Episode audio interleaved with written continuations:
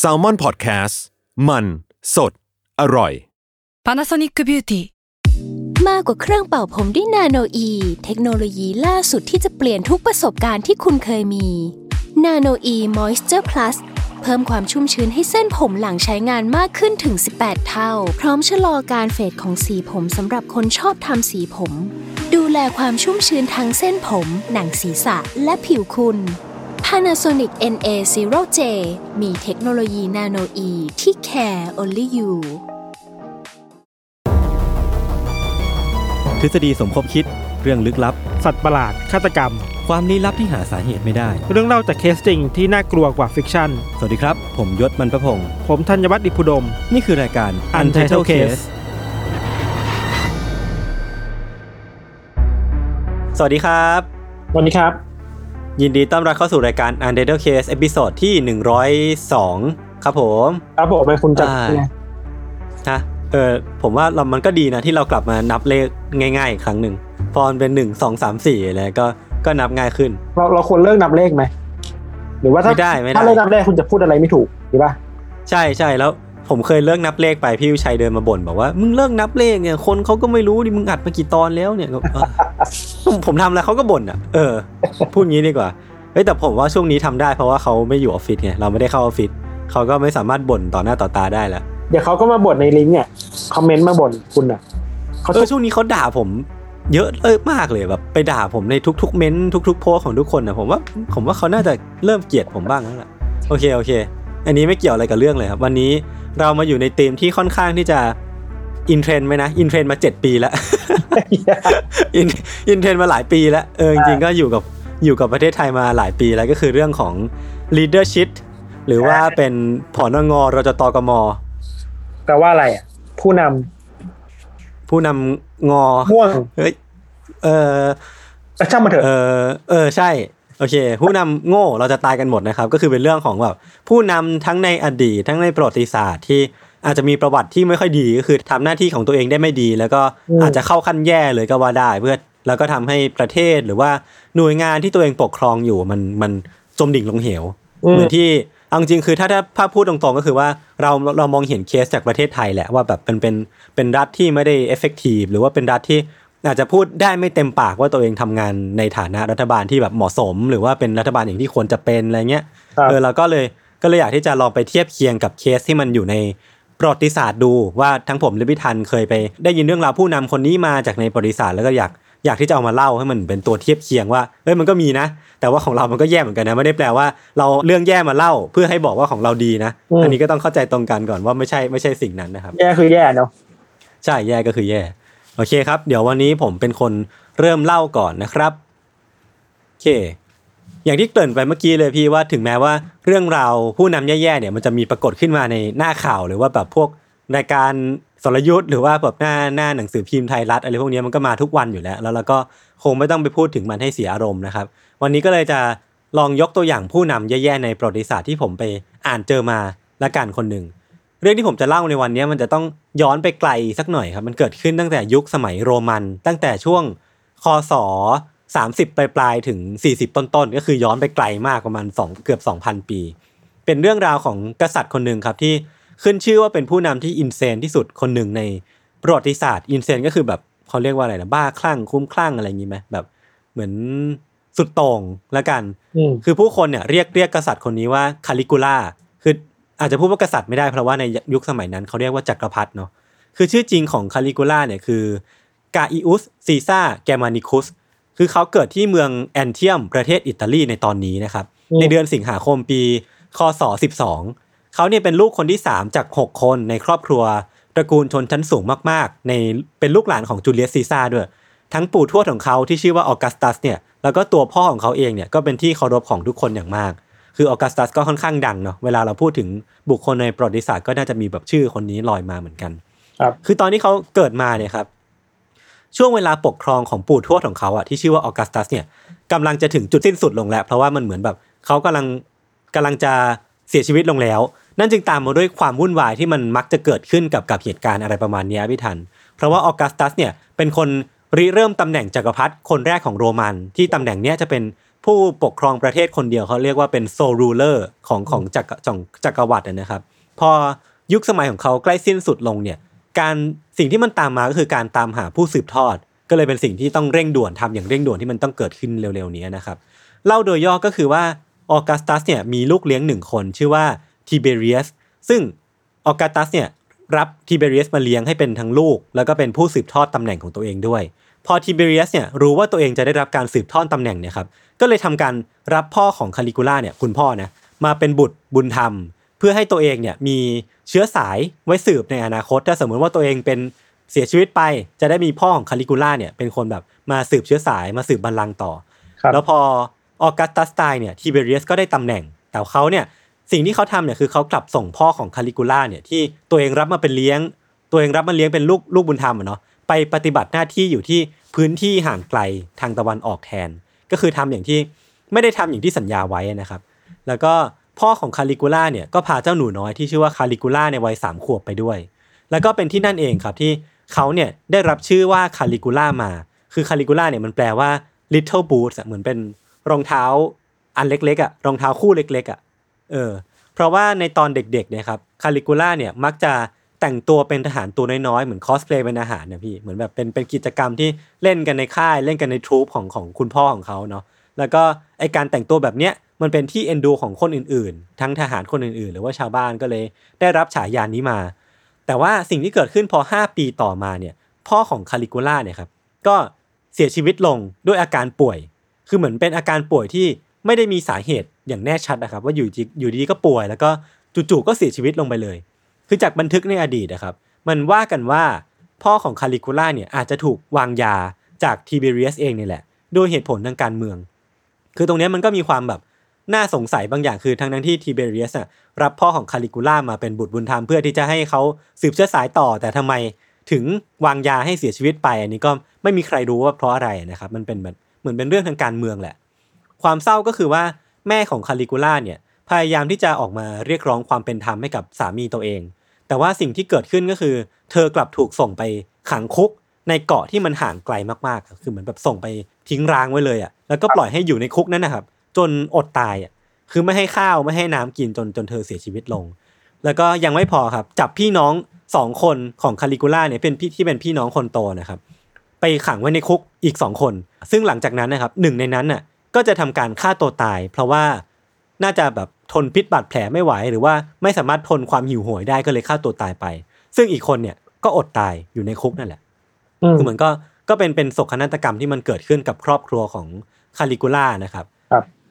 ที่เหลืออยู่ในครอบครัวเนี้ยก็คือเหลือเพียงคาลิกูล่าแล้วก็น้องสาวสองคนที่ถูกปล่อยให้รอด เพราะว่าน่าจะเป็นเหตุผลเรื่องอายุที่ทั้งคู่เนี่ยทั้งสามคนเนี่ยยังอายุน้อยอยู่ ยังแบบอายุประมาณ 10 ขวบอยู่ แล้วก็ไม่มีพิษภัย คือก็ไม่ได้มีแสดงท่าทีหรือว่าเจตนาว่าจะต้องการที่แบบต่อต้านทีเบเรียสหรือว่าอะไรก็เลยแบบถูกปล่อยให้รอดชีวิต แล้วก็ทั้งทั้งสามคนเนี่ยก็ถูกส่งไปอยู่กับย่าทวดด้วยกันทั้งหมดเลยครับ แล้วก็เป็นที่บ้านของย่าทวดนั่นเองครับ ที่มันเริ่มมีเรื่องราวแปลกๆ หรือว่าเป็นเป็นข่าวลือแล้วกันแปลกๆ เกี่ยวกับคาลิกูล่าเผยออกมา คือมันเป็นเป็นสิ่งที่มันบันทึกไว้นะครับ แบบอาจจะไม่ไม่ได้เป็นทางการหน่อย บอกว่าที่เนี่ยที่บ้านของยายทวดเนี่ย มีข่าวลือว่าคาลิกูล่าเนี่ยครับมีเพศสัมพันธ์กับน้องสาวของตัวเองทั้งสองคนอืมอันเนี้ยย้ำว่าเป็นข่าวลือเนาะมันเป็นเรื่องที่ลือกันมา หรือว่าเป็นเรื่องที่แบบอยู่ในบันทึกบางบันทึกเท่านั้น หรือเรียกพฤติกรรมนี้ว่ามันอาจจะเรียกว่า incest เนาะ incest เออ incest ปะ incest incest ใช่ใช่แต่ว่าเนี่ยแหละครับมันก็ยังไม่เคยมีใครยืนยันได้ว่ามันจริงหรือเปล่าเนาะครับต่อมาครับเมื่อคาลิกูล่าเนี่ยอายุใกล้ 20 ปี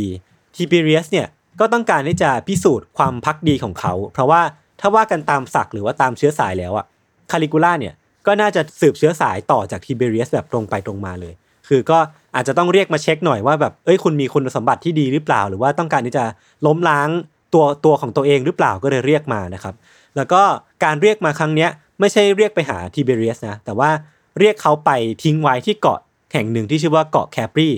คือเหตุการณ์ที่เกาะเนี่ยครับมันเป็นเหตุการณ์ที่เชื่อกันว่า น่าจะสร้างบาดแผลบางอย่างให้กับจิตใจของคาลิกูล่าแบบที่เราเองอาจจะไม่ได้เข้าใจความเจ็บปวดของเขาขนาดนั้น เพราะว่าที่เกาะเนี้ยเขาถูกคาลิกูล่าเนี่ยถูกปฏิบัติเราวกับเป็นเจ้าชายโดยคนพื้นที่ คือเรียกได้ว่าชาวบ้านเนี่ยมักจะมาทรีตเขาดีมากๆ หรือว่ามาปรนนิบัติเขาแบบเขาอยากได้อะไรเขาก็ให้มา แต่ว่าจริง ๆ แล้วอะพี่ธันคือคาลิกูล่าเนี่ยถูกส่งไปที่เกาะแห่งเนี้ยในฐานะนักโทษของทิเบเรียสอะอ่าเออคือเหมือนว่า เขาถูกส่งมาในฐานะนักโทษ แต่ว่าชาวบ้านที่นั่นน่ะดูแลเขาดีเหลือเกิน แต่ว่าถ้าจะกลับไปหาทิเบเรียสเขาต้องกลับไปในในฐานะนักโทษ คือมันมีความแบบ ไม่รู้จะไปไหนอะไม่รู้ว่าที่ที่ที่มันบีลองกับตัวเองอะมันคืออะไรกันแน่มันมีความสับสนบางอย่าง ซึ่งเอาจริงๆผมเองก็ไม่ได้เข้าใจเขานะเขาขนาดนั้น แต่ว่าถ้าว่ากันตามตรงแล้วผมคิดว่ามันจะเป็นเหตุมันน่าจะเป็นเหตุการณ์ที่อาจจะส่งผลกับจิตใจเขาไม่มากก็น้อยนะครับ น่าจะเป็นเรื่องของความสับสนย้อนแย้งนี่แหละที่ทำให้เขางุนงงมากๆ แล้วก็ สิ่งที่มันเกิดขึ้นก็คือความงุนงงเนี่ยมันแปรเปลี่ยนไปสู่ความรุนแรงที่มันเกิดขึ้นกับตัวคาลิกูล่าอืมคือจากในจากบันทึกในสมัยนั้นนะครับเล่าว่าคาลิกูล่าเนี่ยไม่สามารถควบคุมสัญชาตญาณที่ชอบความรุนแรงของตัวเองได้ คือมันมีบันทึกบอกไว้ว่าเขาเนี่ยชอบดูคนถูกทรมาน ชอบไปยืนดูคนถูกประหาร เรียกได้ว่า execution เนี่ยคือเหมือนไปยืนดูเป็นเป็นงานอดิเรกเลยก็ว่าได้ แล้วก็ชอบที่จะมีชีวิตอย่าง เสวยสุขอะแล้วก็ชอบชีวิตที่มันค่อนข้างเฉาโชว์หน่อยคือแบบมีเซ็กส์แบบ public หรือว่าแบบมีมี taste ที่มันเรียกได้ว่าเป็น fetish ที่มันเฉพาะทางอะนะครับ ครับ จนผ่านมาครับเวลาผ่านมาจนปีคศ37ทิเบเรียสเนี่ยก็เริ่มมีอาการป่วยแล้วก็เสียชีวิตลงในที่สุด แล้วก็แน่นอนว่าผู้ผู้สืบทอดสายเลือดอย่างคาลิกูล่าเนี่ยก็ได้ขึ้นเป็นจักรพรรดิโรมันต่อนะครับ คือมาถึงตรงเนี้ยหลายคนอาจจะเริ่มเดาได้ว่าสิ่งที่เกิดขึ้นหลังจากเนี้ยมันคืออะไร คือมันอาจจะเป็น เป็นจุดเริ่มต้นของการปกครองที่มันเหี้ยมโหดและก็เลวร้ายมากๆ แต่ว่ามันยังไม่ถึงจุดนั้นครับ เพราะว่ามันยังไม่ถึงจุดที่เขาจะทำอะไรเลวร้ายออกมาอย่างที่ทุกคนคาดเดา คือในตอนแรกกับพี่ทัน ตอนตอนแรกที่คาลิกูล่าขึ้นมาเป็นจักรพรรดิเนี่ย ผู้คนก็ดีใจกับการขึ้นตำแหน่งของเขาเนาะ คือเพราะว่าพ่อของคาลิกูล่าเนี่ยเป็นคนดี แล้วก็เป็นคนมีเกียรติ คนก็เลยคิดว่าเออคาลิกูล่าเนี่ยน่าจะมีเกียรติแล้วก็เก่งเหมือนพ่อของเขา แต่ว่าคาลิกูล่าจริง ๆ ก็ไม่ได้มีประสบการณ์รบ หรือว่ามีประสบการณ์บริหารอะไรเลยมาก่อนก็ตาม แต่ว่าคนก็เหมือนจะโอเคกับเขา แล้วเขาก็ดูเหมือนจะทำหน้าที่ของตัวเองได้ดีประมาณหนึ่งเพราะว่ามันก็เขาก็ตั้งใจทำนู่นทำนี่เอาเงินไปสร้างกิจกรรมที่นู่นที่นี่ แล้วก็เริ่มต้นด้วยการแบบปล่อยนักโทษที่ถูกคุมขังอย่างไม่เป็นธรรมออกมา แล้วก็ยกเลิกภาษีที่มันขูดรีดประชาชน จัดกิจกรรมที่สร้างสร้างรายได้ให้กับคนอะไรพวกนี้พี่ แล้วก็แบบเหมือนจัดการต่อสู้ เหมือนสร้าง entertainment ให้กับคนที่เขาปกครองอยู่ ซึ่งมันก็ดูมีอะไรเกิดขึ้นเยอะแยะเนาะแล้วก็ดูเป็นเรื่องที่มันน่าจะดีอะเหมือนแบบกราฟมันกำลังขึ้นไปในทางที่ดีแหละ จนกระทั่งเวลามันผ่านไปประมาณ6-7ถึงเดือน จู่ๆคาลิกูล่าเนี่ยก็ล้มป่วยลงพี่ธัญ อืมคืออาการป่วยของเขาเนี่ยมันหนักมากๆนะคือมันไม่ได้มีบอกหรอกว่าเป็นโรคอะไร แต่ว่าบอกแค่ว่าเขาเนี่ยอยู่ระหว่างคาบเส้นความเป็นความตายอะคือเรียกได้ว่าถ้าสมมติว่าเขาป่วยกว่านี้อีกนิดเดียวอะ เขาก็น่าจะเสียชีวิตไปเรียบร้อยแล้วอะครับแต่ว่าเขาก็พักฟื้นอยู่ประมาณเดือนหนึ่งจนปลอดภัยดี แล้วก็กลับมาทำหน้าที่ปกครองจักรวรรดิเหมือนเดิม แต่ว่าที่เกิดขึ้นก็คือคาลิกูล่าที่กลับมาเนี่ยครับเขาปฏิบัติตัวเรากับเขาไม่ใช่คนเดิมอะยังไงเขาดูแบบวิตกกังวลมากขึ้นอะคือดูแบบพารานอยตลอดเวลาดูขี้กังวลดูแบบไม่ไว้ใจใครเลย แล้วก็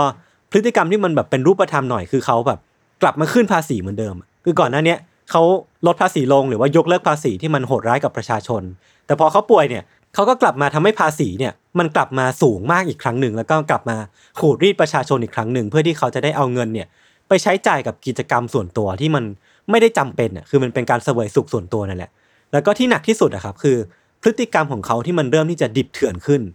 คือพอมาถึงตรงเนี้ยจะเรียกได้ว่าเขากลับมาไม่ใช่คนเดิมมันก็ พูดได้ไม่เต็มปากกับพี่ทันอืมคือเขาอาจจะกลับไปมาเป็นคนเดิมนะ แต่ว่าเป็นคนเดิมก่อนหน้าเนี้ยอ่าก่อนหน้าที่จะขึ้นมาเป็นจักรพรรดิอะกลับมาเป็นตัวเอง เออกลับมาเป็นตัวเองมากขึ้นอะ คืออย่างที่บอกเลยเมื่อกี้เลยครับว่าไม่มีใครรู้ว่าอาการป่วยของคาลิกูล่าเนี่ยมันคืออาการอะไร แต่ว่าบางคนเนี่ยก็บอกว่าเขาอาจจะถูกวางยา บางคนก็บอกว่ามันเกิดอาการ mental breakdown อะเหมือนแบบเขารับภาระที่เขาเขาถือไว้ไม่ไหว จนเกิดอาการ breakdown ขึ้น แล้วก็เหมือนแบบเปลี่ยนเป็นคนละคนแบบเป็นไบโพล่าไปเลยอะไรเงี้ยแล้วก็ อาจจะเป็นโรคลมชักที่อาจจะส่งผลให้ให้เกิดภาวะขาดออกซิเจนในสมอง แล้วก็เกิดเกิดเป็นอาการที่มันเป็นคาลิกูล่าในปัจจุบันเนี้ยนะครับครับแต่ว่าที่มันชัดเจนแน่ๆเนี่ยคือเขาเปลี่ยนไปหลังจากนั้นจริง ๆ เพราะว่าหลังจากนั้นน่ะทุกสิ่งทุกอย่างเนี่ยครับไม่ว่าจะเป็นการกระทำแบบเล็ก ๆ น้อยๆแค่ไหนเนี่ยมันล้วนขัดหูขัดตาเขาไปเสียหมดเลยอะคือมันมีเรื่องเล่าพิถันเขาเคยคาลิกูล่าเนี่ยเคยไปดูการแข่งม้าที่จัดขึ้นที่สเตเดียมแห่งหนึ่ง แล้วก็พูดถึงกองเชียร์ที่มันเชียร์คนละฝ่ายกับเขาว่า จะประหารน่ะทุกคนที่เชียร์คนละฝั่งกับเขาให้หมดเลยอะอ่าคือเหมือน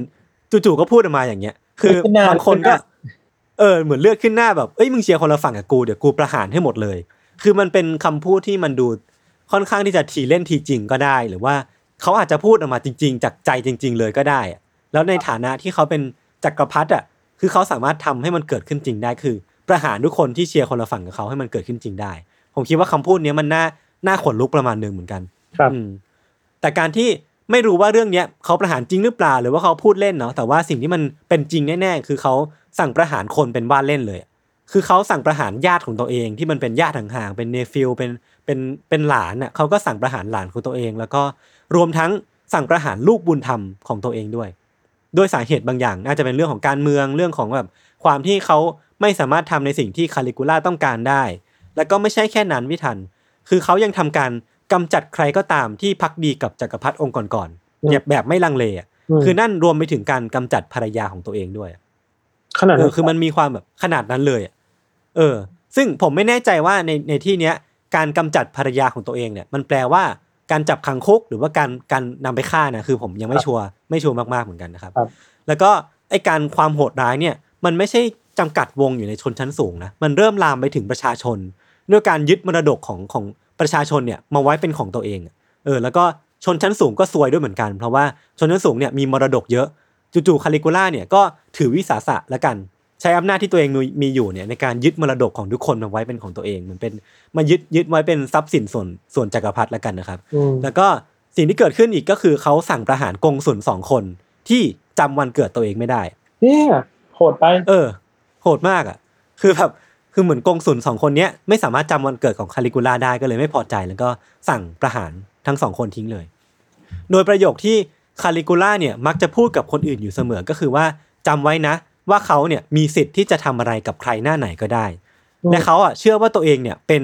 living god อะหรือมันเป็นเป็นพระเจ้าที่เดินดินได้ พระเจ้าที่กำลังมีชีวิตอยู่ แล้วเขาก็แต่งตัวเป็นแบบที่เขาเชื่อจริง ๆ ด้วยพี่ธัญคือเขาใส่ชุดเป็นเทพต่างๆอะอืม ใส่ชุดเป็นเฮอร์คิวลิสบ้าง เป็นเมอร์คิวรีบ้าง เป็นอพอลโลบ้างอืมพร้อมด้วยเครื่องประดับที่มันแพงๆ มากๆ ใส่ใส่เต็มยศเดินไปไหนมาไหนอะไรเงี้ยครับ คือมันค่อนข้างที่จะสะท้อนมากๆว่าเขาเนี่ย เชื่อว่าตัวเองเนี่ยเป็นพระเจ้าจริง ๆ จากการกระทำจากคำพูดจากการแสดงออกอะไรประมาณเนี้ยนะครับ ซึ่งมันก็มีเรื่องเล่าที่มันสุดโต่งมากๆ อย่างเช่นว่าเขาเนี่ยบังคับให้พ่อแม่ของคนที่เขาสั่งประหารเนี่ยยืนดูลูกตัวเองถูกฆ่าอืมเออ คือมันก็ก็เป็นการบังคับขู่เขียนที่มันทำร้ายจิตใจมากๆ หรือแม้กระทั่งว่าสั่งให้เอาหัวของรูปปั้นออกทั้งหมดเลย แล้วก็เอาหัวของตัวเองเนี่ยใส่เข้าไปแทน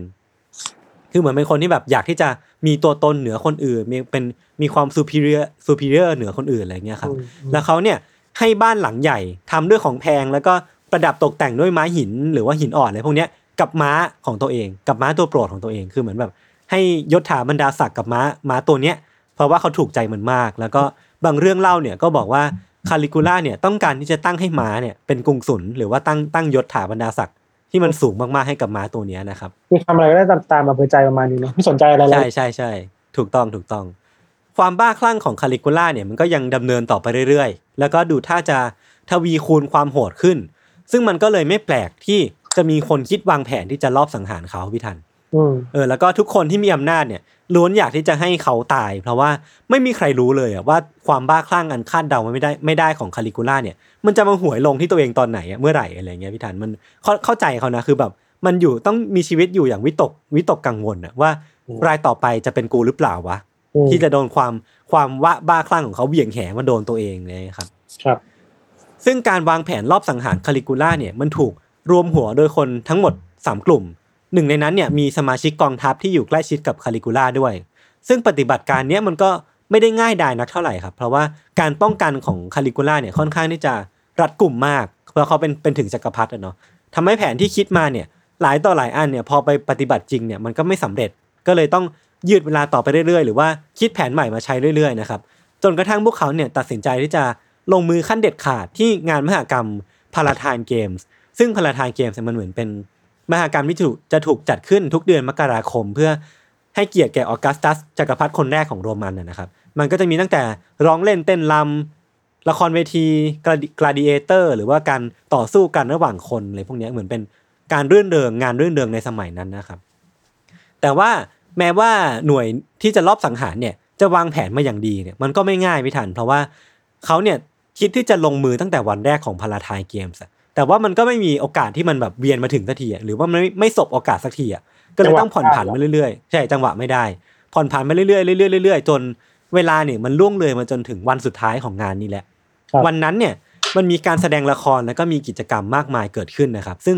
คาลิกูล่าเนี่ยก็มาเข้าร่วมชมตามปกติ แต่ว่าระหว่างวันเนี่ยน่าจะช่วงประมาณเที่ยงเที่ยงๆสายๆเลยนะครับคาลิกูล่าเนี่ยก็เลือกที่จะกลับวังไปอาบน้ำแล้วก็กลับไปทานอาหารกลางวันพักผ่อนอะไรก็ว่าไป แต่ว่าเส้นทางที่คาลิกูล่าเนี่ยเลือกเดินนะครับ มันไม่ใช่ทางเดินปกติที่มีการห้อมล้อมอะไม่ใช่ทางเดินปกติที่มีการห้อมล้อม แต่ว่าเขาเลือกเดินเส้นทางอีกเส้นหนึ่งที่เป็นทางลัด ซึ่งไอ้เส้นทางเนี้ยมันทั้งเปลี่ยวแล้วก็แคบมากๆ แล้วก็ไม่มีการรองรับอยู่ แล้วก็เป็นเส้นทางนี้เองอะครับที่เขาเนี่ยถูกลอบสังหารด้วยการเอาดาบเนี่ยฟันเข้าไปที่คอจนแบบน่าจะบิ่นมากๆเลยแล้วก็มีคนอีกคนนึงเอาเอาดาบมาทิ่มเข้าไปที่ร่างของเขาเนี่ย สามสิบกว่าแผล ทิ่มต่อเนื่องไปเรื่อยๆด้วยความแค้นอะแม้ว่าเขาจะเสียชีวิตไปแล้วก็ทิ่มต่อไปเรื่อยๆเรื่อยๆเรื่อยๆอืม คือก็ก็เป็นเป็นการกระทำที่มาจากความแค้นแล้วก็ความกลัวด้วยนะครับ หลังจากนั้นเนี่ยมันก็มีการตั้งจักรพรรดิคนใหม่ขึ้นมา แล้วก็การเสียชีวิตของคาลิกูล่าเนี่ยแทบจะไม่มีสักคนเลยครับ ที่แสดงความเสียใจต่อเขาครับคือมันก็มันก็เข้าใจได้เนาะเพราะว่ามันเป็นมันเป็นจักรพรรดิที่ไม่มีใครชอบเลย แล้วก็ เขาอาจจะยินดีด้วยซ้ำนี่ที่คาลิกูล่าเนี่ยเสียชีวิตลงนะครับ อย่างไรก็ตามพี่ธัญคือเรื่องนี้อาจจะต้องฟังหูไว้หูสักหน่อย คือเท่าที่ผมไปอ่านข้อมูลมา นักเขียนแล้วก็นักประวัติศาสตร์หลาย ๆ คนเนี่ยครับก็เชื่อว่าเรื่องราวของคาลิกูล่าเนี่ย มันน่าจะเป็นเรื่องที่ถูกแต่งให้เวอร์เกินจริงไปมากประมาณหนึ่งเหมือนกันอืมคือมันมีบันทึกบอกไว้อะครับว่า นักบันทึกที่เขียนเรื่องราวของคาลิกูล่าไว้เนี่ย เขาเขียนเรื่องราวของเขาไว้ หลังจากที่คาลิกูล่าเนี่ยเสียชีวิตไปแล้วประมาณ15 ปี คือเรียกได้ว่าไม่ได้เขียนแบบณปัจจุบันที่คาลิกูล่ายังมีชีวิตอยู่ เหมือนเขียนจากเรื่องเล่าจากคำบอกเล่าของคนชาวบ้านที่ได้ยินเรื่องราวนั้นมา แล้วก็บันทึกเอาไว้นะครับ ซึ่งไอ้บันทึกเนี้ยที่มันเกิดขึ้นหลังจาก 15 ปีที่คาลิกูล่าเสียชีวิตลงเนี่ยมันก็มีคนนำไปเขียนต่อในอีกร้อยปีถัดมา คือมันนึกว่ามันเขียนต่อสองทอดอะอืมแล้วก็มันเป็นไปได้ว่ามันจะมีการเติมแต่งเรื่องราวที่มัน ไม่ใช่ accurate ขนาดนั้น หรือว่าเป็นเรื่องราวเป็นข่าวลือจากชาวบ้าน ซึ่งมันก็เป็นไปได้ เพราะฉะนั้นความแม่นยำความถูกต้องเนี่ย เราคงอาจจะไม่ต้องไปพูดถึงมันมาก มันขึ้นอยู่กับว่าใครเป็นคนเขียนประวัติศาสตร์มากกว่า ยิ่งณตอนนั้นเนี่ยคนเกลียดคาลิกูล่าเยอะมาก เขาก็ไม่แปลกเลยที่เขาจะมีประวัติที่ไม่ค่อยดี หรือว่าเป็นประวัติที่ค่อนข้าง against กับความกับความดีที่มันเป็นเป็นนอมของของปัจจุบันนั้นนะครับ ครับ อย่างเช่น เรื่องการแต่งตั้งม้าเป็นกงสุลเนี่ยก็อาจจะไม่จริง เพราะว่ามันมีบันทึกไว้ที่มันเป็นบันทึกเป็นกิจลักษณะเนี่ยคือเขาแค่เอาม้าเนี่ยบรรจุเข้าไปเป็นสมาชิกของศาสนาศาสนาหนึ่ง แต่ว่ามันก็เป็นเพียงมุกตลกเท่านั้นนะมันไม่ได้เป็นเรื่องจริงจังขนาดนั้นนะครับอืมรวมถึงเรื่องอื่น ๆ ที่ก็พอมีข้อมูลแต่ก็เวอร์ อย่างเช่นว่า ที่บอกว่าเขาเนี่ยประหารคนไปเยอะมาก จริง ๆ แล้วก็อาจจะไม่ใช่เรื่องจริง เพราะว่ามันไม่ได้มีบันทึกว่าเขาประหารใครไปบ้าง หรือว่า หรือว่าเป็นเป็นรายลักษณ์อักษรว่าเขาประหารคนเยอะขนาดนั้นจริง ๆ มันเป็นเพียงแค่ข่าวโคมลอยมากกว่า เอาจริงๆแล้วเนี่ยสิ่งที่น่าพูดถึงต่อพิธันก็คือ เรื่องของอาการป่วยของคาลิกูล่ามากกว่า คือผมอะอยากรู้มากๆว่าคาลิกูล่าเนี่ยป่วยเป็นอะไรกันแน่ คือทำไมการอาการป่วยของคนคนหนึ่งเนี่ย มันถึงนำไปสู่การเปลี่ยนแปลงทางพฤติกรรมได้ขนาดนี้อะอืมนั่นสิ มันมีช่วงเป็นผ่านอยู่เนาะเออใช่ กลับมามีตำแหน่งแล้ว เขาดู ดูดันขึ้นปะดูก้าวร้าวขึ้น ใช่ดูมีพฤติกรรมที่ก้าวร้าวดิบเถื่อนมากขึ้นเลยโหดขึ้นอะดูโหดขึ้นเออดูอินเซนมากขึ้น แต่มันไม่มีข้อมูลซึ่งขนาดนั้นใช่ไหมที่จะบอกว่าเขาป่วยใช่หรือเขาเป็นอะไรเลยใช่ปะใช่ใช่ใช่เท่าที่ผมไปหามาได้อะครับ มันก็มีแบบหลายทฤษฎีเหมือนกัน ทฤษฎีแรกก็บอกว่าคาลิกูล่าเนี่ยป่วยเป็นโรคลมชักทำให้ปวดหัว แล้วก็พอเกิดอาการชชักขึ้นเนี่ย มันก็จะมีเรื่องของออกซิเจน ที่มันไม่ได้ไปหล่อเลี้ยงสมอง แล้วก็แบบเกิดอาการสมองตายหรือว่าอะไรพวกเนี้ยแล้วก็ส่งผลออกมาเป็นพฤติกรรมที่มันค่อนข้างแปลกก็ได้ แล้วก็ควบคุมสติตัวเองไม่ได้ หรือว่าบางแหล่งเนี่ยก็บอกว่าเขาอาจเป็นโรค hyperthyroid อืม hyperthyroid คือต่อมไทรอยด์ทำงานผิดปกติ ซึ่งมันอาจจะทำให้มีอาการปวดหัวขึ้นได้ หรือว่าแบบอาการปวดหัวนี่แหละที่มันรบกวนการใช้ชีวิตของเขาหรือว่ารบกวนสติสัมปชัญญะของเขาอะไรอย่างเงี้ยครับครับ หรือจริง ๆ แล้วอะคาลิกูล่าอาจจะป่วยเป็น โรคอาการทางจิต อย่างเช่นไบโพล่าหรือว่าอาการพารานอยด์จากสิ่งที่เขาเผชิญมาในอดีตที่ก็ต้องยอมรับว่าเป็นอดีตที่โหดร้ายมากๆเหมือนกัน อืมอืมซึ่งทั้งแม่ของตัวเองถูกทิ้งไว้ให้อดตาย ทั้งพ่อถูกวางยา พี่น้องถูกส่งไปให้อดตาย หรือว่าบางคนก็ฆ่าตัวตายอะไรเงี้ยผมคิดว่ามันก็ก็ to be fair คือเป็นอดีตที่ที่แย่มากซึ่งในยุคนั้นการไม่ใช้อะไรพวกนี้มันยังไม่มีความเข้าใจความรู้เหมือนยุคนี้เนาะๆใช่ใช่มันใช่มีความรู้ ไม่ได้มากขนาดนี้ในการเข้าใจโลกทางสุขภาพสุขภาพจิตอะใช่ใช่เนาะเพราะฉะนั้นก็อืมยากที่จะที่จะไปบอกว่าเขาเป็นอะไรกันแน่แล้วว่ามันผ่านมาหลายหลายพันปีแล้วอะอืมอืมอืมคือเหมือนในสมัยนั้นน่ะ ยังเชื่อว่าอาการชักเนี่ย มันเกี่ยวข้องกับดวงจันทร์อยู่เลยอะคือถ้าสมมุติว่าเออคืออะไอดวงจันทร์เนี่ยที่มันขึ้นมาเนี่ยมันเป็นตัวที่ทำให้คนคนหนึงเกิดเกิดอาการชักขึ้นมาหรือว่าอาการเป็นลมขึ้นมาอะไรเงี้ยอ่าฮะเท่าที่เท่าที่ผมจำได้คร่าวๆเนี่ยมันน่าจะเกี่ยวข้องกันแต่ว่า สุดท้ายแล้วมันก็ วิทยาศาสตร์มันก็จะบอกเราเองแหละว่าว่าอะไรเป็นจริงอะไรไม่เป็นจริง ครับอืมซึ่งสิ่งที่น่ากลัวที่ยศเล่ามาคือผลพวงเลยเนาะอืม ที่เขาทำต่อบ้านเมืองเขาอะไรเงี้ยใช่ใช่ใช่ครับ แต่ว่าถึงแม้ว่าผมจะเล่าเรื่องของคาลิกูล่าในทีมผู้นำสุดแย่ก็จริงอะแต่ว่าผมก็ไม่ได้หมายความว่าเขาแค่คนเดียวนะ คือผู้นำสุดแย่ เพราะว่าเท่าที่เราฟังมามันเป็นทั้งระบบเลยอะทั้งแบบทั้งจักรพรรดิคนก่อนๆที่มันมีเรื่องของการเมืองภายในที่มันแบบต้องการที่จะ ขันขาเก้าอี้ของคนที่แบบจะมาแย่งอำนาจของตัวเองอะไรเงี้ยคือผมว่ามันมันต้องไปรื้อกันทั้งระบบแหละก็ก็สามารถถ้าพูดว่าผู้นำแย่เนี่ย เราต้องพูดกันทั้งระบบมากกว่านะครับ ในความคิดผู้นำแย่ก็แย่ระบบแย่ก็แย่ เออเออใช่แต่แค่ใช่อันนี้ใช่คือสองแย่มารวมกันอะใช่ใช่ใช่ใช่เออโอเค ประมาณนี้ครับประมาณนี้ครับโอเคพักฟังเบรกโฆษณาสักครู่ก่อนกลับมาฟังเรื่องของพิธันในเบรกหน้านะครับ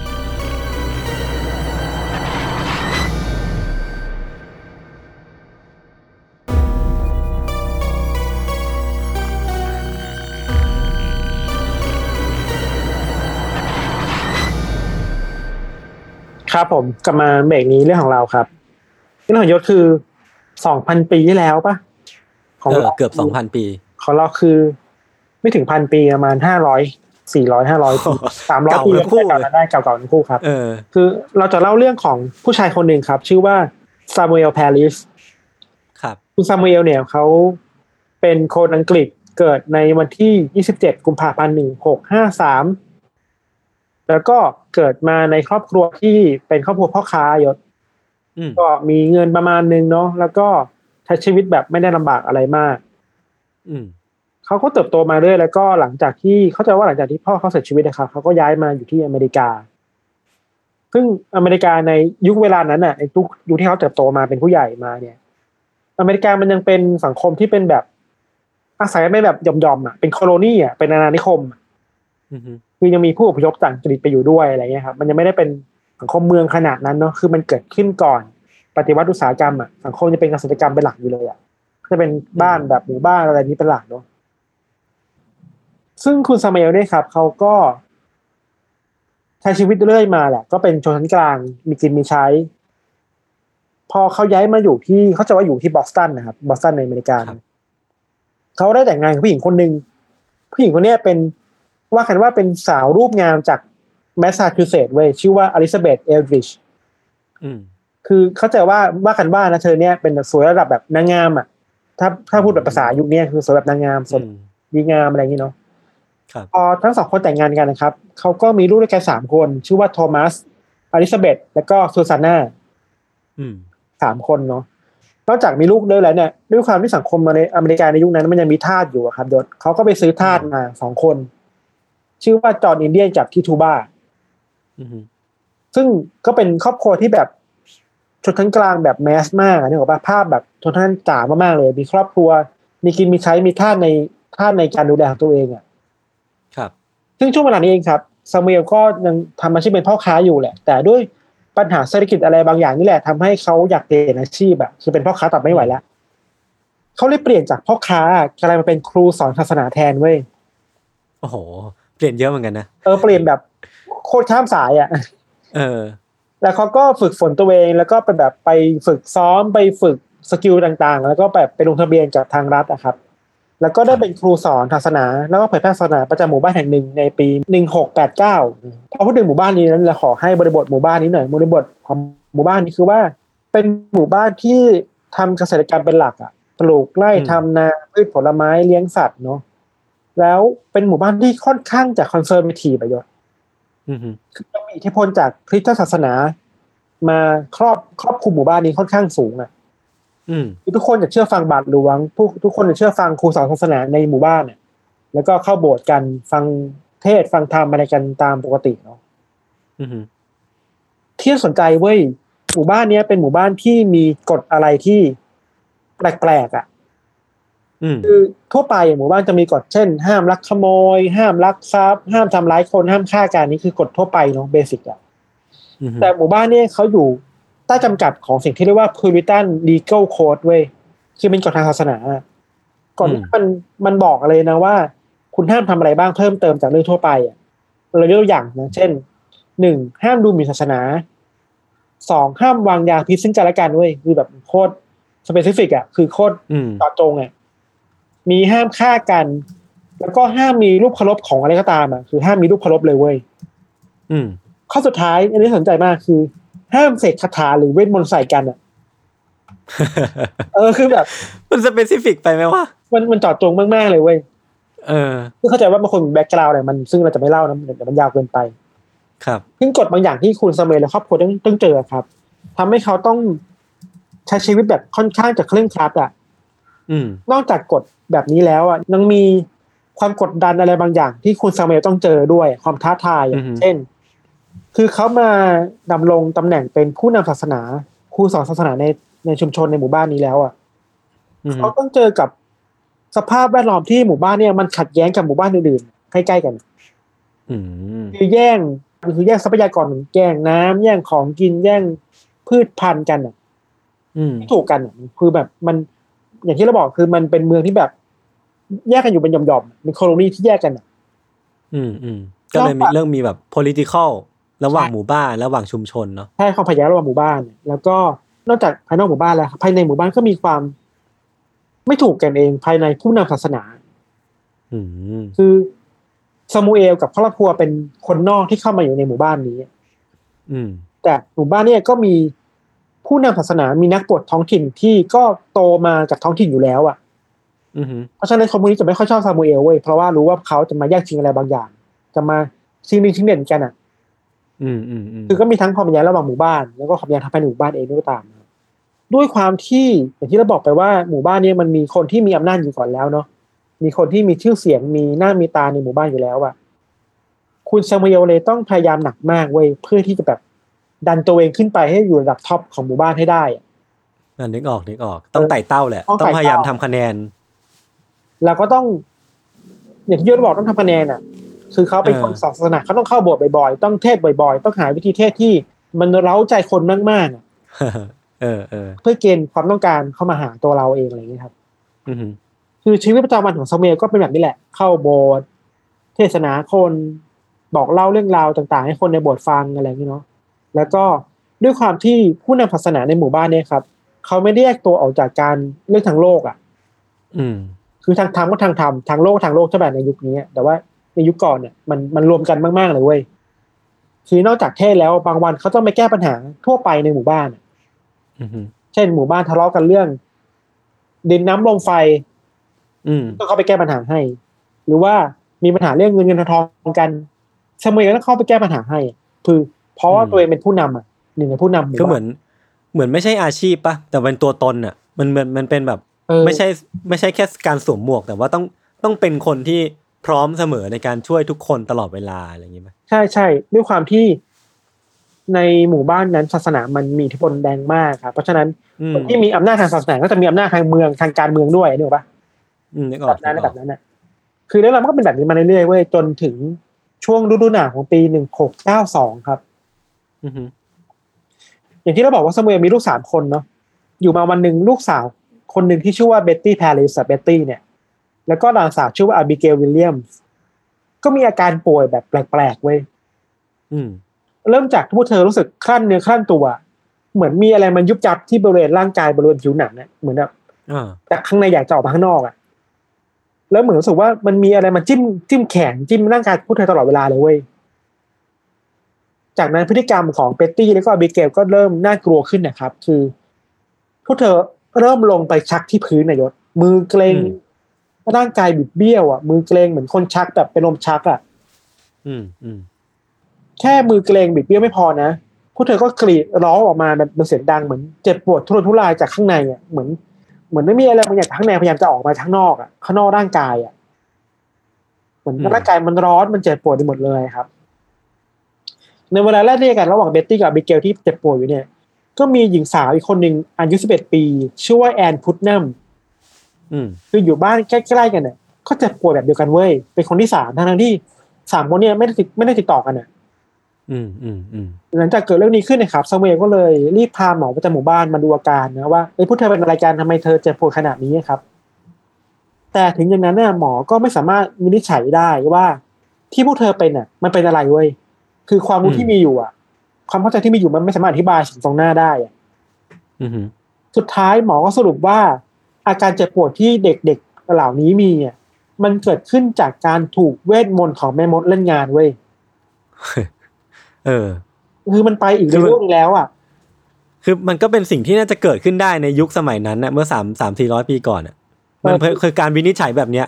แต่ว่าเออคือถ้าถ้าสมมติว่ามันอยู่ในยุคสมัยปัจจุบันเนี่ยเราก็จะวินิจฉัยว่า มันเป็นโรคติดต่อมันเป็น mass hysteria หรือเปล่า แต่ว่าใช่พอมันยุคสมัยนั้นน่ะ มันก็คือแบบเวทมนต์อะมนต์ดำเลยเออะออย่างที่ได้บอกว่าหมู่บ้านนี้มันค่อนข้างจะมีศาสนาอิทธิพลของศาสนามาครอบงำประมาณหนึ่งอะอืมอืมแล้วมันมีกฎอย่างที่เราบอกอะกฎที่ห้ามร่ายเวทมนต์ทำร่ายมนต์เออเออเออแฮร์รี่พอตเตอร์เออหืมเหงาเลยนะ ยืนเออจ๋องเลยนะ เมื่อเมื่อที่สุดแล้วเมื่อทั้งหมอทั้งซามูเอลไม่สามารถวินิจฉัยได้ว่าอันนี้คืออะไรอะแล้วก็ ยาที่มีอยู่มันไม่สามารถรักษาพวกเธอได้ครับ อืมพวกเขาเลยหันไปแก้ปัญหาด้วยการที่ไปตามหาต้นตอไว้ยว่าแล้วถ้าสามคนนี้ถูกสาบอะแล้วใครเป็นต้นตอในการสาบสามคนนี้อะก็คือล่าแม่มดนั่นแหละเนอะคือเริ่มล่าไม่หมดนะครับ เวลาผ่านไปประมาณหนึ่งเดือนนะครับ ชาวบ้านก็อยู่กันอย่างอย่างหวาดระแวงเนาะเพราะว่ายังหาตัวแม่มดไม่ได้ว่าใครกันแน่ที่เป็นแม่มดที่สาบเด็กๆอะครับ ซามูเอลที่เป็นผู้นำศาสนาในในหมู่บ้านนะครับ ก็เริ่มรู้สึกหวั่นใจแล้ว เพราะว่าตัวเขาเองเนี่ย เป็นคนที่รับผิดชอบต่อเรื่องนี้โดยตรงอะอืมพอเมื่อมันกลายเป็นเรื่องทางศาสนาเรื่องความเชื่อ เขาต้องดูแลเรื่องนี้อะถูกปะเขาต้องจัดการให้ได้อืมแล้วว่าเป็นลูกเขาเองที่เป็นอะใช่ มันเกิดลูกมันเกิดกับตัวลูกเขาเองด้วยอะเออ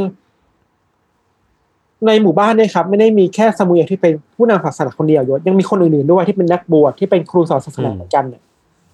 กลุ่มเนี่ยก็เลยจับกลุ่มกันไว้โดยมีซามูเอลเป็นผู้ผู้นำอืมมาหาวิธีการว่าจะทำยังไงดีอืมพวกเขาเลยเข้าไปคุยกับเด็กๆอะสามคนนั้นน่ะว่า พวกคุณรู้ไหมว่าสุดท้ายแล้วใครเป็นคนที่สับพวกเธออะอืมอืมแล้วก็เราไปอ่านมานี่แปลกๆเราหาเราหาข้อมูลได้ไม่ชัดเจนแต่มันมีเรื่องราวแบบนี้ไว้ยว่า มีการพยายามสร้างอาหารขึ้นมาชิ้นหนึ่งชนิดหนึ่งอืมซึ่งแบบใช้ เขาเรียกว่าใช้ปัสสาวะของเด็กๆมันเป็นส่วนผสมทำเค้กอะเยอะอ่าฮะเอาทำเค้กจากฝุ่นหรือจากเท่าถ่านแล้วก็ผสมแบบนี่แหละปัสสาวะของเด็กๆอะแล้วให้อ่าให้หมาในหมู่บ้านกินเว้ยอ่าแล้วดูเพื่อว่าหมามันจะเดินไปหมู่บ้านไหนไปบ้านไหนอะอ๋ออันนี้อันนี้คืออ่าเราฮะอ่านมานะมันเป็นเป็นการวิธีหาแม่มดอะ เออเป็นสายเวทแบบหนึ่งเออเป็นใส่ไว้แบบหนึ่งสุดท้ายแล้วครับไม่รู้ทำไมเหมือนกันนะ คนแรกที่ถูกชี้เป้าว่าเป็นแม่มดในหมู่บ้านเนี่ยคือทิทูบ้าที่เป็นสาวใช้ในบ้านของซามูเอลนั่นแหละ เอ้า ย้อนกลับมาที่บ้านตัวเองอะเออ แล้วทิทูบ้าก็ชี้เป้าไปอีกสองคน ชื่อว่าซาร่าออสบอร์แล้วก็ซาร่ากูดว่าเป็นแม่มดเหมือนกันคือมีสามคน หลังจากนั้นสามคนก็ถูกนำตัวไปขังครับ แล้วก็ถูกคนในหมู่บ้านใช้กำลังบังคับ ขู่เข็นทารุณกรรม เพื่อให้สารภาพแบบว่าพวกเธอเป็นแม่มดอืจมริงๆ ก่อนที่ซาร่าออสบอร์แล้วก็ซาร่ากูดจะเสียชีวิตอะครับคือถูกทำร้ายจนเสียชีวิตอะโอ้โห มันคือการทรมานจนถึงขั้นเสียชีวิตเลยเหรอ ซึ่งทั้งสองซาร่าก็ยืนยันนะว่าเธอไม่เกี่ยวข้องนะคือครับยืนยันว่าตัวเองบริสุทธิ์นะครับ เหลือแค่ทิทูบ้าคนเดียวที่มีชีวิตอยู่อะอืมเธอก็ถูกทรมานต่อไปเรื่อยๆ ถูกทำร้าย ถูกบังคับขู่เข็นกดดันทุกวันเนี่ยจนสุดท้ายแล้วทิทูบ้าก็ยอมรับสารภาพว่าเออเธอคือแม่มดจริงๆนะอืมตามที่เด็กชี้เป้ามา หรือตามที่แบบมีคนชี้เป้ามา ตามข้อมูลที่เป็นบันทึกของหมู่บ้านนะครับบอกว่าทิทูบ้าก็ออกมาพูดเลยนะว่า มีวันหนึ่งที่เธอได้พบกับปีศาจเลยปีศาจมันมาหาเธอที่ที่ห้องที่บ้าน แล้วก็พูดคุยแลกเปลี่ยนผลประโยชน์กัน คือปะปีศาจจะช่วยอะไรบางอย่างกับทิทูบ้านี่แหละขอแล้วขอให้ทิทูบ้าเนี่ยช่วยสาบเด็กๆในหมู่บ้านให้หน่อยทำสัญญาสัญญาปีศาจเออเราคิดว่าการสารภาพของคิดูบ้าในครั้งนั้นนะครับ มันเหมือนเป็นการเปิดประตูอะให้มันเกิดแมสทิสเรียในหมู่บ้านอะ อืมอืมคือผู้นำศาสนาคนอื่นๆรวมทั้งตัวซามูเอลเองด้วยอะก็ได้ไต่สวนคิดูบ้าเพิ่มเติมเว้ยอืมคือมีการให้คิดูบ้ามาบอกไว้นะว่า นอกจากตัวเธอแล้วอะมีคนอื่นอีกไหมในหมู่บ้านที่เป็นคนที่รับใช้แม่มดปีศาจหรือเป็นแม่มดเหมือนกันน่ะเออคือมันคือการล่าแม่มดที่ต่อไปเรื่อยๆครับ ครับ จากบันทึกประวัติศาสตร์ท้องถิ่นที่เราไปหามานะคือ มีการเขียนเอาไว้ว่าในแต่ละคืนนะครับซามูเอลแล้วก็ ตัวคนอื่นๆในหมู่บ้านน่ะก็จะประชุมกันเว้ยคือซามูเอลจะได้ประชุมอะในในบ้านตัวเองอะแล้วมาตั้งข้อสังเกตว่าใครกันบ้างจะเป็นคนที่มีความเสี่ยงจะเป็นแม่มดบ้างอะคือมา list เลยอะอืม list รายชื่อเลยอะอืมแล้วเอาแล้วเอารายชื่อนั้นน่ะ ไปคุยกับทิทูบ้าเว้ยว่า คนนี้ใช่ไหมคนนี้ใช่ไหมอะคือแบบตั้งโจทย์มาแล้วว่าใครเป็นบ้าง แล้วให้ไปชี้เป้า อะอื้อหือมันเป็นการล่าแม่มดแบบ ไม่ได้มีคือผมเรียกว่ามันใช้ ใช้ความนึกคิดของตัวเองเป็นหลักมากเลยเออแล้วมันมีคนที่วิเคราะห์กันด้วยนะ จากบันทึกแบบเนี้ยครับว่าอืมคนส่วนใหญ่ที่ถูกที่อยู่ใน list ของซามูเอลอะ เป็นคนที่อืมซามูเอลไม่ชอบเว้ยอืมเป็นคนที่มีความขัดแย้งกับซามูเอลอะ เช่นความขัดแย้งอืมทางการเมืองตำแหน่งหน้าที่หรือว่า เป็นคู่แข่งกันเป็นคู่แข่งกันในเมืองหรือในระหว่างเมืองในระหว่างหมู่บ้านอะไรเงี้ยอืมในระหว่างนี้เองครับ นอกจากสมุยจะเป็นคนที่ลิสต์แล้วอะ สมุยยังใช้บทบาทตัวเองในฐานะที่เป็นคนที่เผยแพร่ศาสนานะเข้าไปในโบสถ์แล้วก็เล่าเรื่องต่างๆ ให้กับชาวบ้านฟังในโบสถ์ตลอดเวลาเลยอะตอกย้ำว่ามันมีปีศาจมันมีแม่มดอยู่ในหมู่บ้านพวกเรานะ แล้วมันเป็นหน้าที่ของพวกเรานะที่ต้องที่ต้องขับไล่ปีศาจหรือแม่มดเหล่านี้ออกไปให้ได้เร็วที่สุดเว้ยอืมทำทั้งหน้าฉากที่แบบในโบสถ์และหลังฉากที่ลิสต์รายชื่ออะอืมอืมอืมเออ ซามูเอลทำแบบนี้อยู่หลายสัปดาห์ครับทำต่อเนื่องเลยอะหลายครั้งนะที่เขาหยิบคำพูดจากในพระคัมภีร์ครับ มาตอกย้ำว่ามันเป็นหน้าที่ของผู้คนนะที่เป็นชาวคริสต์ที่ต้องต่อสู้กับปีศาจอะอืมเออ แล้วชอบเอาเรื่องเกี่ยวกับจูดาสอะที่เป็นคนทรยศพระเยซูอะอ่าอ่ามาเล่ามาเล่ามาเล่าด้วยเว่านี่ไงจูดาสคือคนที่เลวร้ายยังไงบ้าง แล้วเราต้องต่อสู้กับคนแบบนี้ยังไงบ้างอืมมีบางครั้งที่พูดว่าภาษาอังกฤษนะคือ one of you is a devil อะอืม คือทุกทุกวันเนี้ยทุกทุกวินาทีมันมีหนึ่งคนที่เป็นปีศาจอยู่ในหมู่บ้านเว้ยเออแล้ว เออ ผมผมเริ่มหงุดหงิดขึ้นมา ไม่รู้ทำไม เออ แล้วก็บอกไว้นะว่ามันมีคือเหมือนตัวเขาเป็นคนที่เผยแพร่ศาสนาใช่ป่ะเขาจะบอกว่า มันมีแค่พระผู้เป็นเจ้าเท่านั้นแหละที่รู้ว่าความจริงคืออะไรอะ และพระผู้เป็นเจ้าอืมบอกบอกความจริงผ่านตัวเขามาบอกผ่านชาวบ้านอีกทีนึงอะอืม คือนี่แบบโหนี่ครบสูตรแล้วนะในการแบบปั่นคนนะใช่มันคือลัทธิลัทธิหนึ่งเลยแหละเออ การเทศนาของซามูเอลในบทก็ยังคงดำเนินต่อไปเรื่อยๆครับยศเนื้อหาของเขาก็ครับน่ากลัวรุนแรงดุเดือดขึ้นเรื่อยๆอะอืมเขาก็ย้ำตลอดเวลานะว่า สิ่งที่เขาทำอยู่เวลาเนี้ยมันคือสงครามระหว่างความชั่วร้ายกับความดีงาม อืม ทุกคนต้องอยู่ข้างความดีงามเว้ยเพื่อต่อต้านความชั่วร้ายที่เกิดขึ้นในหมู่บ้าน อืม เรื่องราวมันก็เดินต่อไปจนถึงเดือนพฤษภาคมนะครับ พฤษภาคมมันจุดเปลี่ยนเลยเพราะว่ามันมีการจัดตั้งศาลขึ้นมา เพื่อไต่สวนคนในหมู่บ้านที่ถูกกล่าวหาว่าเป็นแม่มดอะมีครั้งหนึ่งที่ศาลได้พาตัวผู้หญิงที่ถูกกล่าวหาในหมู่บ้าน ทั้งหมดแปดคนยศคดีเดียวแปดคนน่ะมาไต่สวนต่อหน้าไว้ยแล้วว่าเขาเรียกว่าในห้องไต่สวนน่ะก็เต็มไปด้วยแบบชาวบ้านที่แบบมารุมฟังน่ะอืม แล้วมันเป็นการไต่สวนแบบกล่าวหา ใครกล่าวหาอะไรก็พูดออกมากล่าวหาอะไรก็พูดออกมาอะไรอย่างนี้ยครับบรรยากาศในวันนั้นมันค่อนข้างตึงเครียดมากๆเว้ยจน จนไม่มีใครสักคนพูดถึงพูดออกมาสักคนหนึ่งนะพูดออกมาว่า อีกสักพักหนึ่งอะพวกผู้หญิงเราเนี่ยที่ถูกกล่าวหาเนี่ย จะมีการร่ายคาถาอะไรบางอย่าง เพื่อแบบอืมบอกบอกตัวตนตัวเองเป็นแม่มดเว้ยสักพักอะก็แบบถึงฮือฮาใช่ป่ะสักพักอะ ก็มีผู้หญิงบางคนที่ถูกกล่าวหาเนี่ยก็มีพฤติกรรมแปลกๆจริงๆเว่ายศอ่าคือพวกเธอเริ่มแบบพูดจาแปลกๆเริ่มกรีดร้อง เริ่มทำอะไรอย่างนี้ขึ้นมา มันก็ยิ่งตอกย้ำให้ชาวบ้านเชื่อไปใหญ่ว่าทั้งแปดคนเนี่ยคือแม่มดจริงๆอะเออเออเออทั้งๆที่ความจริงพวกเธออาจจะเครียดมากก็ได้นะหนูปะมันถูกกดดันเนี่ยเออเป็นแมสซิเข้าใจ คืออาการอาการที่ออกมามัน คือมันก็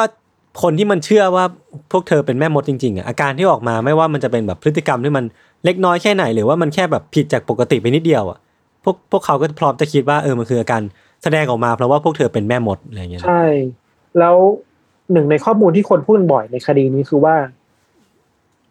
แทบทุกคนที่เป็นผู้กล่าวหา ไม่ถึงผู้กล่าวหานะเป็นผู้ชายเว้ยและอืมส่วนใหญ่แปดสิบก็สิบเปอร์เซ็นที่ถูกกล่าวหา เป็นผู้หญิงเนี่ยมีผู้ชายแค่อ๋อมันคือแบบเดียวมันคือปิดตาที่ปไตยแบบขั้นสุดเนาะเออ มีคนหนึ่งที่คิดว่าเป็นเคสที่น่าสนใจมากคือ ผู้หญิงคนนี้เป็นคนสูงวัยชื่อว่าบริเจตบิชอปบริเจตเนี่ยเป็นผู้หญิงในหมู่บ้านที่ทุกคนรู้จักอะ เธอถูกกล่าวหาเพราะว่าอะไรบ้าง เพราะเธอมีนิสัยชอบนินทาคนอื่นเนี่ยอืม เออแค่แค่นินทาคนอื่นเนี่ยก็ถูกกล่าวหาว่าว่าเป็นแม่มดได้แล้วอะยศ อืมเขาดูมึงมีท่าแบบไม่น่าไว้วางใจอะไรเงี้ยแล้วเธอก็ถูกผ่านชีวิตเว้ยบริเจตได้เป็นคนแรกที่ถูกผ่านชีวิต จากข้อกล่าวหาว่าเป็นแม่มดอืม ซึ่งแน่นอนน่ะ ในตลอดเวลาที่ผ่านมายศซามูเอลมีบทบาทในการเข้าไปไต่สวนตลอดเวลาเลยอะอืมตามบันทึกของท้องถิ่นเขาบอกว่าซามูเอลเข้าไปมีส่วนในการเป็นพยานในศาลในการกล่าวหา ทั้งหมดเก้าครั้งเนี่ยเก้าคนน่ะโอ้โหรวมเคสแรก ๆด้วยคือ ถ้าพูดที่สุดคือว่าเขามีส่วนที่ทำให้คนตายเก้าคนอืมในการไปบอกใช่ไปบอกว่าศาลนี่ครับ คนพวกนี้เป็นแม่มดครับ หรือว่าไปตอกย้ำความจริงอะไรบางอย่าง อืมความโหดร้ายแบบนี้ครับยศมันก็ดำเนินไปถึงเดือนกันยายนในปีหนึ่งหกเก้าสองครับครับซึ่งมันมีบทหมายคือว่ามันมีเหยื่อคนสุดท้ายที่ถูกแขวนคอเพราะถูกถูกคาราว่าเป็นแม่มดแหละ ก่อนที่ทางการหรือว่าจะมีทางแบบคนอื่นจะมา intervene เข้ามาแทรกแซงอืมทำให้การไต่สวนคดีมัน มันเป็นวิทยาศาสตร์มากขึ้นอะคือไม่สามารถกล่าวหาอืมได้แบบลอยๆแล้วแหละมันก็ปรับปรุงวิธีการกระบวนการคดีเนาะ สุดท้ายแล้วคดีเกี่ยวกับแม่มดในเมืองเนี่ยในหมู่บ้านนี้ก็แบบลดน้อยลดน้อยถอยลงเรื่อยๆเรื่อยๆกลับมาที่ซามูเอลเว้ยเมื่อคดีมันน้อยลง การกล่าวหามันน้อยลงอะมันเป็นขาลงของซามูเอลแล้วแหละ แต่ว่าซามูเอลมันขึ้นหลังเสือไปแล้วอะเออลงไม่ได้แล้วล่ะมันออกตัวแรงไปแล้วอะเออสิ่งที่เขาเจอคืออะไรรู้ป่ะเขาเริ่มถูกครอบครัวเหยื่อ ฟ้องกลับเว้ยอืม คือฟ้องว่าตัวเขาเองเนี่ยซูโดซามูเอลอะเป็นคนที่กล่าวหาคนอื่นแบบลอยๆ กล่าวหาคนอื่นอืมเพราะมีเป้าหมายมีวัตถุประสงค์เบื้องหลังที่เป็นผลประโยชน์ตัวมี agenda เออมี hidden agenda เออทำเพื่อประโยชน์ตัวเองอะแล้วสุดท้ายแล้วนะเขาถูกคนในโบสถ์ด้วยกันเองนี่แหละ กดดันไม่ให้มาโบสถ์อีกเว้ยคือไม่มีคนอืมยอมรับแล้วอะอืมสุดท้ายเขาถูกกดดันจนไม่กล้ามาสันจริงเว้ยแล้วก็ถูกลงโทษ แบบอืมคุณปฏิบัติหน้าที่ได้ไม่ไม่ถูกต้องนะครับประกอบกับในช่วงเวลาเดียวกันเองเนี่ยก็เริ่มมีคนตั้งข้อสังเกตว่า ชามูเอลอาจจะมีผลประโยชน์ส่วนตัวเข้าไปเกี่ยวข้องในการใช้อำนาจตัวเองในการช่อโกงคนในหมู่บ้านอืมเพื่อเอาเงินเพื่อเอาผลผลิต เพื่อเอานู่นเอานี่มาเป็นของตัวเองกับของของครอบครัวอะไรเงี้ยอืมจนสุดท้ายแล้วครับในปีหนึ่งหกเก้าหกสมัยก็ตัดสินใจเดินออกทางเดินทางจากหมู่บ้านนี้ไปแบบหนีหนีไปแล้วอะไรเงี้ยไม่อยู่แล้วโดนไล่แล้วกัน คือไม่มีที่อยู่แล้ว น่าจะโดนไล่ด้วยแล้วก็ตัวเองยังคงแบบอยู่ไม่ไหวแล้ว ก็ออกไปเลยเออที่แบบก็ไม่สามารถอยู่ที่หมู่บ้านนี้ได้อีกต่อไปอะไรเงี้ยครับ ครับเราย้อนกลับไปนิดหนึ่งว่าสุดท้ายแล้วในคดีเนี้ยมีคนถูกกล่าวหาเยอะมากยศยี่สิบอืมสามสิบคนน่ะอืมยังไม่นับบุคคลอีกจำนวนมากที่ถูกประหารชีวิตเพราะถูกกล่าวหาว่าเป็นแม่มดอะหรือหรือไม่นับคนที่โดนกล่าวหาว่าเป็นแม่มด โดนชาวบ้านซ้อมเพื่อหาความจริงหรือว่าแบบเพื่อคนเค้นความจริงออกมาจนเสียชีวิตอย่างที่พิธานเล่าตอนแรกอะไรอย่างเงี้ยใช่ มันก็มีทฤษฎีหลังจากนั้นนะที่คนวิเคราะห์กันไม่มีงานวิจัยออกมาด้วยซ้ำว่าวิเคราะห์เหตุการณ์เหล่านี้ว่าเกิดขึ้นบ้างนะครับอืมมีทฤษฎีอยู่บ้างที่บอกว่าเอ่อเริ่มจากอาการของเด็กสาวที่ป่วยกันเนี่ยเขาบอกว่าอาจจะเป็นจากผลไม้อะไรบางอย่างหรือเปล่าที่กินเข้าไปแล้วมันเป็นพิษต่อร่างกายอะอืมทำให้ร่างกายเป็นผื่นร่างกายมันมีอาการผิดปกติอะครับอืมแต่ ความรู้ทางการแพทย์ในเวลานั้นมันไม่สามารถอธิบายโรคแบบนี้ได้ไงอืมอืมก็เลยกลับไปที่ความเชื่อดั้งเดิมโอเค ก็คือแม่มดก็คือคำสาปก็คือเวทมนต์อืมทฤษฎีหนึ่งที่เราอยากโยกมาคุยมากๆ คือว่า ในเวลาต่อมามันมีกลุ่มพ่อค้าในในหมู่บ้านนะครับตั้งข้อสังเกตว่าอืมคนบงการทุกอย่างในเรื่องเนี้ยมันก็คือซามูเอลนี่แหละอืมซามูเอลอาจจะไปจ้างหรือไปบังคับให้ทิทูบ้าที่เป็นทาสตัวเองอะ ไปสร้างความปั่นป่วนในในชุมชนอะนึกออกปะอืมนึกออกเพื่อที่เพื่อที่ตัวเองจะได้ได้ผลประโยชน์จากความปั่นป่วนนี้อะผมคิดคล้าย ๆ กันเลยอะคือผมมาเดาเดาว่ามันคือการจัดฉากทั้งหมดเลยอะคือแบบใช่อาจจะเห็นว่าโอกาสมันมา จากการที่แบบลูกสาวสองคนป่วย แล้วก็แบบเพื่อนบ้านป่วย ก็เลยคิดว่าเอ้ยจุดนี้แหละมันคือจุดที่เราจะทำคะแนนของเราคืนมา หรือว่าแบบกำลังไต่เต้าคะแนนทำให้เรามีมีตัวตนหรือว่ามีที่ทางในหมู่บ้านก็เลยแบบ ไปบังคับขู่เขียนใช้วิธีไหนก็ไม่รู้แหละ ไปบังคับให้บูดาเออบูดานั่นแหละ ยอมรับว่าตัวเองเป็นแม่มด แล้วก็แบบเราจะได้มีแม่มดเกิดขึ้นในหมู่บ้านนี้ใช่เราจะได้ใช้ข้อหาเนี้ยยัดคนอื่นเพื่อให้ตัวเองมีมีมีอำนาจขึ้นมาอะไรเงี้ยพูดพูดอีกแบบได้ก็ว่า เขาเป็นคนที่เหนียวไกลอะเป็นคนทริกเกอร์ให้มันเออความเออปั่นป่วนขึ้นในสเต็ปแรกอะอืมคือที่ทุกบ้านจะเป็นตัวเปิดตัวเปิดอะ ที่ทำให้มันเกิดความวุ่นวายแล้วหลังจากนั้นเนี่ยเขาไม่ต้องจัดการอะไรแล้ว คือมันปั่นป่วนแล้วไงมันวุ่นวายแล้วไง มันเขาเริ่มจะมีปรักาบรปรามใครก็ได้ ใช่เออแล้วเมื่อเราคิดว่าเมื่อผู้นำศาสนาที่มีอำนาจมากๆ มีความน่าเชื่อถือมากๆในหมู่บ้านอย่างสเวียเป็นคนออกตัวเองนะครับ อืมเขาสามารถทำอะไรก็ได้อะถูกปะจที่ริงจะแบบจริงชี้เป้าว่าคนนี้เป็นคนนี้ไม่เป็นคนนี้เป็นยังไงบ้าง ด้วยความน่าเชื่อถือที่ตัวเองมีอยู่ ด้วยอำนาจที่ตัวเองมีอยู่ในในชุมชนอืมยิ่งทำให้ การล่าแม่มดในชุมชนกันเองอะมันเป็นไปได้ง่ายมากขึ้นด้วยเพราะนี่คือคนวงการอืมนี่คือพูดภาษาเกมนี่คือ last boss อะต้องเป็นเอคนอ last boss ใช่อะแต่ทุกคคืนอไม่ผมรู้ว่ามันว่าต้องเป็นอืมเป็นบอสบอสที่แบบเราสู้บอสใหญ่ไปแล้วนะ แต่เราไม่รู้ว่ามันมีอีกบอสตัวหนึ่งที่มันซ่อนอยู่หลังกำแพงเนี้ยเออแบบบอสบอสตัวแรกตายไปแล้วบอกว่าแกยังไม่จบ อันนี้คือ last boss เอด้วยอเออเออสเปนทำอย่างนี้ทั้งหน้าฉากหลังฉากอย่างที่เราบอกหลังฉากคือคอยบงการคอยชี้เป้าว่าใครบ้างจะเป็นแม่มด หน้าฉากคือเทศใช้เรื่องเล่าตัวเองมากล่อมคนในชุมชนในอืมเป็นคนดี เออ บอกว่าตัวเองเป็นคนดีแต่สุดท้ายก็ชี้เป้าคนไหนใครใครไม่ดีบ้างอะไรอย่างเงี้ยครับ ใช่น่ากลัวมากเออน่าหงุดหงิดอะคือผมมันไม่ชอบเรื่องอะไรประมาณนี้แหละอืมน่าหงุดหงิดมากเลย มันแบบ คือตัวเองมีอำนาจก็จริง แต่ว่าคุณใช้อำนาจในทางที่แบบคุณไปปลักปั๊มคนอื่น ไปทำให้คนอื่นต้องเสียชีวิตเพราะผลประโยชน์ทางการเมืองของตัวเองอะไรเงี้ยมันแบบน่าน่ารังเกียจอยู่ใช่ นอกจากนี้ก็จะมีทฤษฎีที่ก็คนก็พูดกันเยอะแล้วแหละว่าเป็นแมสฟิชเลียแหละอืมอืมหรือเมื่อคนหนึ่งเป็นก็มีอาการหวาดกลัวหวาดระแวง มันกดมันกดดันจิตใจเนาะมันก็ได้ส่งต่อไออาการนี้กันได้อะไรอย่างนี้ยครับ ก็เป็นไปได้ มันสำหรัมีบความเราไม่รู้ด้วยปะไม่รู้ว่าอาการป่วยมันเกิดขึ้นจากอะไรก็เลยคิดว่าเอ้ยหรือเราเป็นด้วยวะอะไรเงี้ยมาแบบมันก็จะแบบส่งผลทางทาง mentality เนาะเป็นไปได้เป็นไปได้สูงมาก แล้วก็ อีกอย่างหนึ่งที่คนวิเคราะห์คือมันก็วิเคราะห์กันเชิงเศรษฐศาสตร์ด้วยนะ เราไปหามาอืมคือมีคนวิเคราะห์เศรษฐศาสตร์ว่า ด้วยทรัพยากรในชุมชนในในยุคสมัยนั้นน่ะมันมันแข่งแย่งกันทรัพยากรมันจำกัดเนาะเมืองมันก็สู้กันเองอะไรเงี้ย มันก็กลายเป็นความกดดันที่ส่งผลให้คนในหมู่บ้านเนี่ยต้องหวาดระแวงกันเองอะอืมเมื่อเมื่อเมื่อฉันไม่สามารถเข้าถึงทรัพยากรเหล่านี้ได้ อืมฉันต้องทำอะไรบางอย่าง เพื่อให้คนอื่นเข้าไม่ได้เหมือนกัน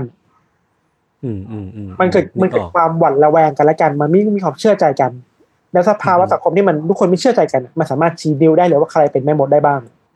อืมแล้วทุกคนก็พร้อมเชื่ออะไรอย่างนี้ครับ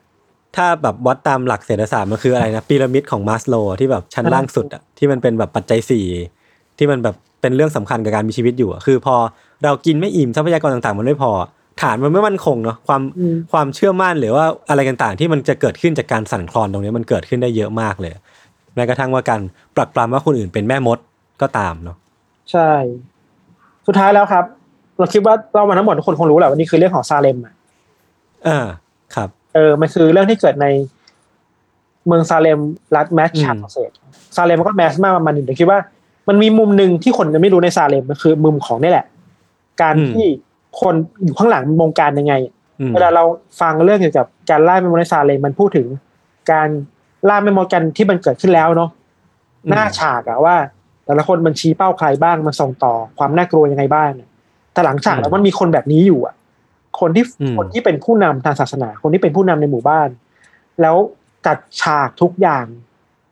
อืมเพื่อผลประโยชน์ตัวเองอะอืมอืมแต่เราก็ต้องมีโน้ตไว้ว่า เราเองก็ไม่สามารถโทษซาเมลได้นะอย่างที่เราบอก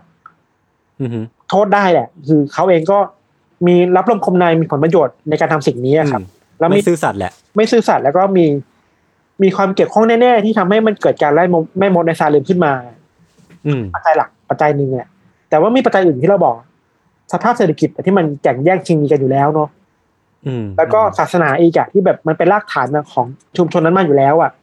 แต่เราไม่สามารถพูดได้ว่า ศาสนามันก่อให้เกิดการไล่แม่มดอะแค่บางส่วนที่มันถูกหยิบขึ้นมาจากศาสนาท่านเองอะอืมอืมเอออันนี้เราต้องพูดแบบระมัดระวังประมาณนึงว่า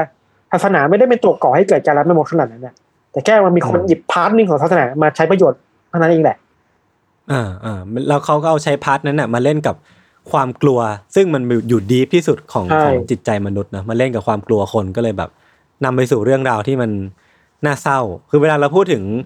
แง่มุมของ Salem Witch Trial เนี่ยมันก็จะมีเรื่องส่วนใหญ่ผมก็จะได้ยินเรื่องของแบบเรื่องของความโหดร้ายความไม่เป็นธรรมของคนที่ถูกปรักปรำเมื่อเป็นแม่มด แต่ว่าอย่างที่พี่ธันพูดเลยไม่ไม่เคยได้รู้เรื่องราวเบื้องหลังมาก่อนว่า มันเป็นเรื่องของคนคนหนึ่งที่มันเข้ามาต้องการมีอำนาจในชุมชน แล้วมันก็ใช้โอกาสนั้นในการแสวงหาบางอย่าง แล้วก็เกิดมันเป็นโศกนาฏกรรมผมเรียกว่าโศกนาฏกรรมเลยก็ว่าได้นะใช่แล้วก็สุดท้ายที่ต้องทิ้งไว้คือ เวลาเราเจอคนที่คิดว่า อ้นี่เป็นคนดีจังเลยอะ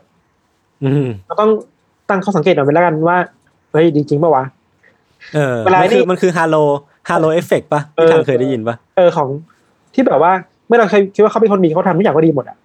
ใช่คือเหมือนว่าถ้าสมมติว่าเราเจอคนหน้าตาดีแล้วก็จะคิดว่าเขาเรียนเก่งเขาเล่นกีฬาเก่งอะไรเงี้ย ซึ่งจริงๆแล้วมันไม่ได้ไม่ได้เกี่ยวข้องกันเลย ใช่แล้วบางทีมันก็แปลกนะคือ เวลาเราบอกว่าคนนี้เป็นคนดีอะแล้ว คนดีพยายามชี้เป้าคนไม่ดีอะ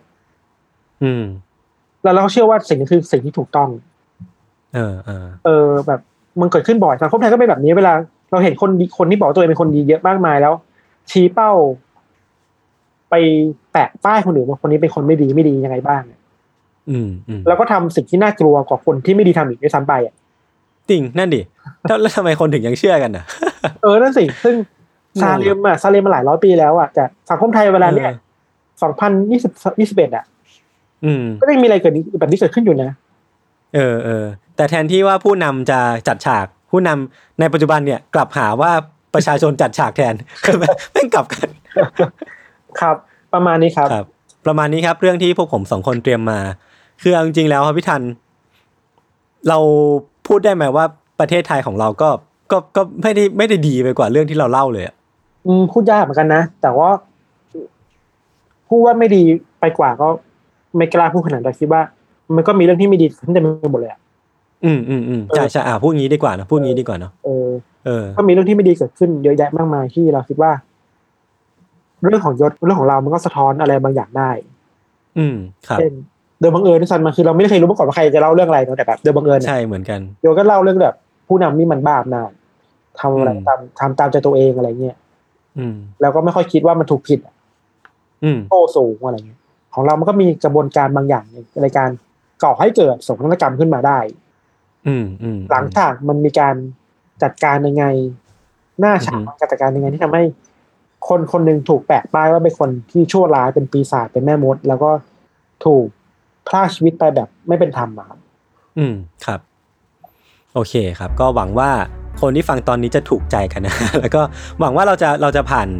เราจะผ่านเหตุการณ์ที่เรากำลังเผชิญอยู่ในในปัจจุบันเนี้ยไปได้ด้วยดีนะครับปลอดภัยกันทุกคนนะครับ ขอให้ทุกคนสู้ๆครับ เราจะสู้ไปด้วยกันครับครับวันนี้ประมาณนี้ครับ ติดตามพวกผมสองคนได้ทุกช่องทางของ s ซ m o n Podcast เช่นเคยนะครับ วันนี้พวกผมสองคนลาไปก่อน สวัสดีครับ สวัสดีครับ